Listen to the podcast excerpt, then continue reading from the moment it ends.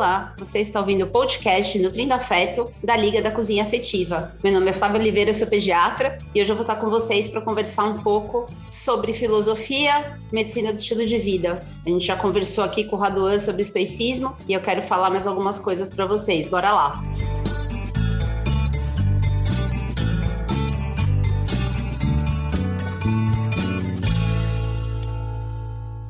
Então, gente, eu li uma série de sequência de livros relacionados ao estoicismo. Então, se você não, não sabe o que é estoicismo, te convido a ouvir o podcast que eu fiz com o Raduan, alguns podcasts atrás, para vocês entenderem. Mas, basicamente, o estoicismo ele é um, uma filosofia e que é assim como todas as outras, prática, ao contrário do que todo mundo imagina, que é só no pensamento, ela é da ação. E o estoicismo fala muito que a gente tem que controlar o que está ao nosso alcance, o que nós podemos controlar, que são as nossas ações, os nossos pensamentos, os nossos julgamentos, nossos, não dos outros. Isso é fundamental na medicina do estilo de vida, que é centrada na capacidade que o próprio paciente tem de entender o que é melhor para a vida dele e qual mudança ele quer fazer, está apto, está pronto a fazer. E eu trago para vocês hoje uma reflexão de um livro que chama Quietude é a Chave, do Ryan Holiday, que tem uma sequência de livros, recomendo para vocês. O primeiro dele é O Obstáculo é o Caminho, que é um livro que mudou, mudou minha vida, vários insights. Depois tem O Ego Seu Inimigo, que é um, eu falo que é um tapa na cara, cada página que você vira, você toma um jab.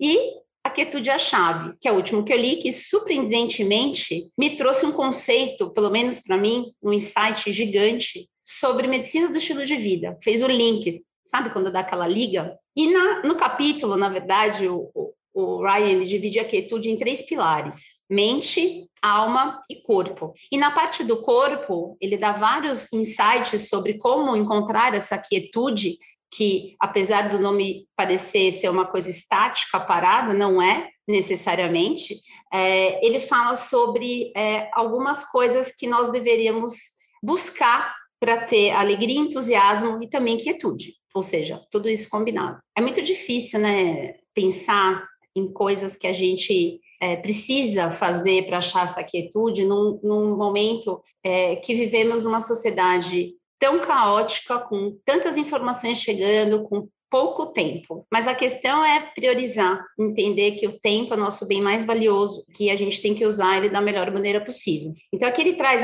pontos que eu vou falar para vocês, eu vou tentar discorrer um pouco, que são superar as suas limitações físicas, encontrar hobbies que nos permitam descansar e repor as energias, desenvolver uma rotina de disciplinada e confiável, passar um tempo fazendo atividades ao ar livre, buscar a reclusão e perspectiva, aprender a ficar sentado, a não fazer nada nos momentos certos, dormir o suficiente e refrear a compulsão por trabalho e comprometer-nos com causas maiores do que nós mesmos. E o que isso tem a ver com medicina do estilo de vida? Tem tudo a ver, gente. Superar limitações físicas, ou seja, se movimentar, entender que talvez é, você não seja, seu corpo não esteja preparado para uma corrida, como eu, quem me acompanha sabe que eu adoro correr, e eu já vi de paciente, ah, doutora, eu queria tanto ser que nem você e correr, mas eu odeio correr. Então, já você não vai ser. Cada um tem que traçar o seu caminho. Então, superar, às vezes, uma limitação que você mesmo se impôs, ou que a sociedade impôs para você,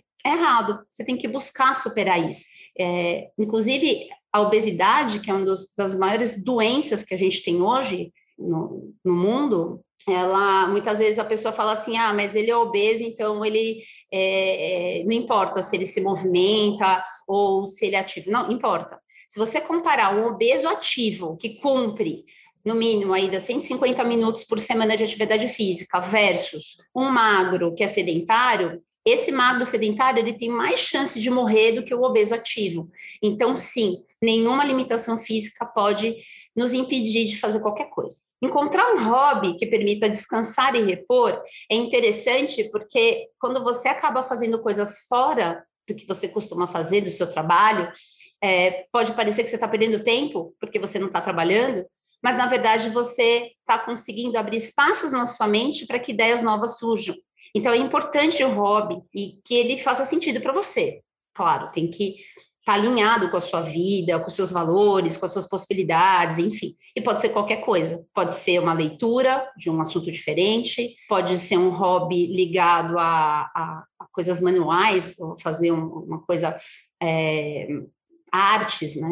Churchill, por exemplo, no livro ele cita, ele foi ser carpinteiro, tinha nada a ver com o que ele fazia. O cara era um monstro, né? Fazia mil coisas. E ele tinha na carpintaria o momento dele de hobby. A outra, desenvolver uma rotina disciplinada e confiável. Rotina é liberdade.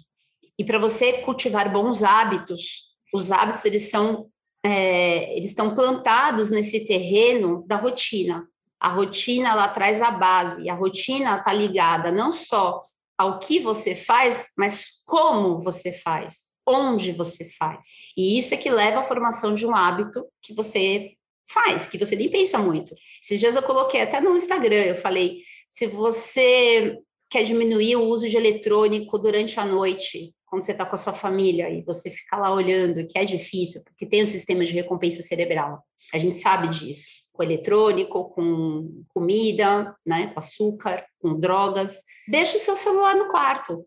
O fato de você mudar sua rotina, ou seja, do objeto não estar tá mais lá perto de você e você ter que andar até o quarto, vai sim fazer você não olhar o celular. Então, ter uma rotina, preparar o ambiente, isso te traz liberdade, liberdade para você usar o seu tempo, que eu falei, que é o seu bem mais precioso, da melhor maneira possível. Buscar reclusão e perspectiva. Eu sempre falo que o pilar da medicina do estilo de vida, que é a, a conectividade, é o que eu mais gosto. Mas também, para você conseguir se conectar com alguém, você tem que estar primeiro centrado e equilibrado com você. É óbvio que isso é uma utopia, você está totalmente equilibrado. Não existe isso, gente, mas a busca por isso, o processo, esse não pode parar jamais. Quando a gente para de buscar o autoconhecimento, quando a gente para de buscar é, coisas que façam sentido e que façam nossa vida ter sentido, fica muito complicado você se conectar com outras pessoas. Então, essa reclusão, ela não precisa, não precisa ir para um, um templo zen budista para ficar recluso. Você não precisa viajar. Às vezes, a sua quietude está dentro de você, em qualquer lugar. Você pode estar no banheiro tomando banho e você achar a sua quietude e a sua é, reclusão. Esses momentos são importantes. Entra em o mindfulness, por exemplo, como uma ferramenta que a gente já discutiu aqui, que não é, é relacionada com religião e nada, é um momento de atenção em você e no que está acontecendo também. Aprender a ficar sentado, esse é difícil. Por quê? Porque no mundo moderno, não fazer nada é sinônimo de fracasso. Ah, você é um fracassado, não está fazendo nada? Como assim? Não está fazendo nada? Você tem que estar tá trabalhando, produzindo, gerando é, fluxo de energia de alguma maneira, dinheiro. E ficar parado e não fazer nada quando é necessário, ele é essencial para você conseguir ter energia para poder despender na hora que precisar mesmo. Imagina que se você ficar o tempo todo tomando decisão, pensando, querendo fazer multitarefas, fazendo muitas coisas ao mesmo tempo, que os estudos mostram que não dá para fazer muitas coisas ao mesmo tempo. Não existe você ter foco em duas, três, quatro coisas. Você pode até fazer, mas saiba que talvez o resultado dessas atitudes, dessas ações que você está fazendo simultaneamente, eles não tenham o melhor resultado possível. Né? Então, ficar parado, sentado, entre aspas, ou não fazer nada, pode significar fazer tudo. A partir do ponto, assim como no hobby, você vai ter um pouco mais de clarividência, de repente, dos seus propósitos, ter uma ideia nova para um, um projeto que você está lá encalacrado, pensar num problema. Ah, mas falar, mas não é para não fazer nada, e você vai ficar pensando? A gente não tem um botão de liga e desliga. Não existe não pensar em nada. Os pensamentos vêm. A questão é que se você está mergulhado num monte de informação, desinformação, que é o pior, e os seus pensamentos, é mais uma coisa que está lá no meio dessa maçaroca toda. Dormir o suficiente. Eu até separei um dado aqui, que eu acho interessante, de como o sono ele é essencial. Posso falar para vocês, admitir que é o pilar que eu tenho mais dificuldade. Cresci ouvindo que eu precisava dormir pouco e isso encalacrou na minha cabeça mas eu entendo hoje cada vez mais o quanto ele é importante para o meu rendimento é, como mãe, como esposa, como atleta, como pediatra. O sono, ele é sim restaurador. Essa coisa que o sono alimenta é, é, alimenta mesmo, alimenta o corpo, a mente, a alma e tudo mais. Você tem reparação de DNA durante, durante é, o sono, você tem aumento da liberação de hormônio de crescimento, você tem secreção da leptina e da grelina, que são hormônios de, de fome e saciedade. Então, quando você dorme muito pouco, você come mais, e isso repercute até no IMC, existem vários trabalhos falando sobre isso. Você tem regulação da insulina, está muito linkada com o ciclo aí de obesidade, diabetes, síndrome metabólica. Você tem mais equilíbrio emocional, quando você está descansado, você consegue tomar decisões de uma maneira um pouco mais clara e objetiva. E consolidação de memória, que é um, é um fator, principalmente na infância, que é essencial.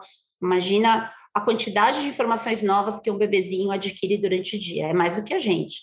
Os adultos nós fazemos muitas coisas no automático, no hábito. A gente já falou sobre isso aqui, eu falei com a Rê sobre formação de hábito. Então, é importante esse sono, ele vai fazer todo esse aprendizado ser sedimentado no cérebro.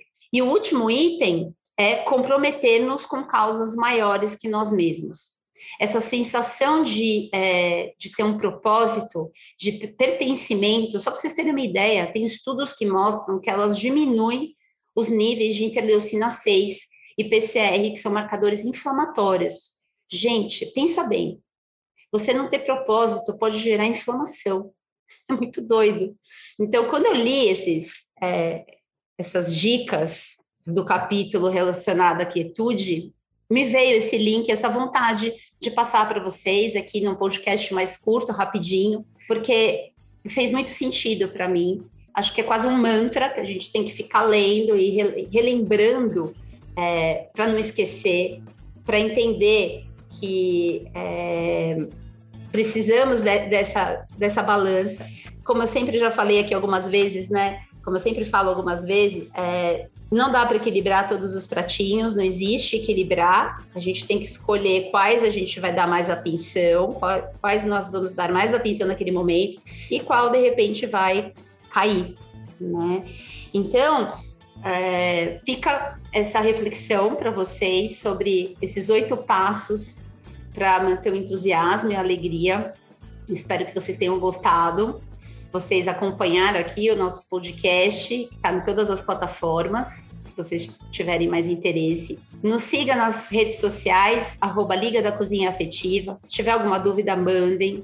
E olha, recomendo fortemente vocês lerem esse livro. Espero vocês no próximo episódio. Tchau, tchau!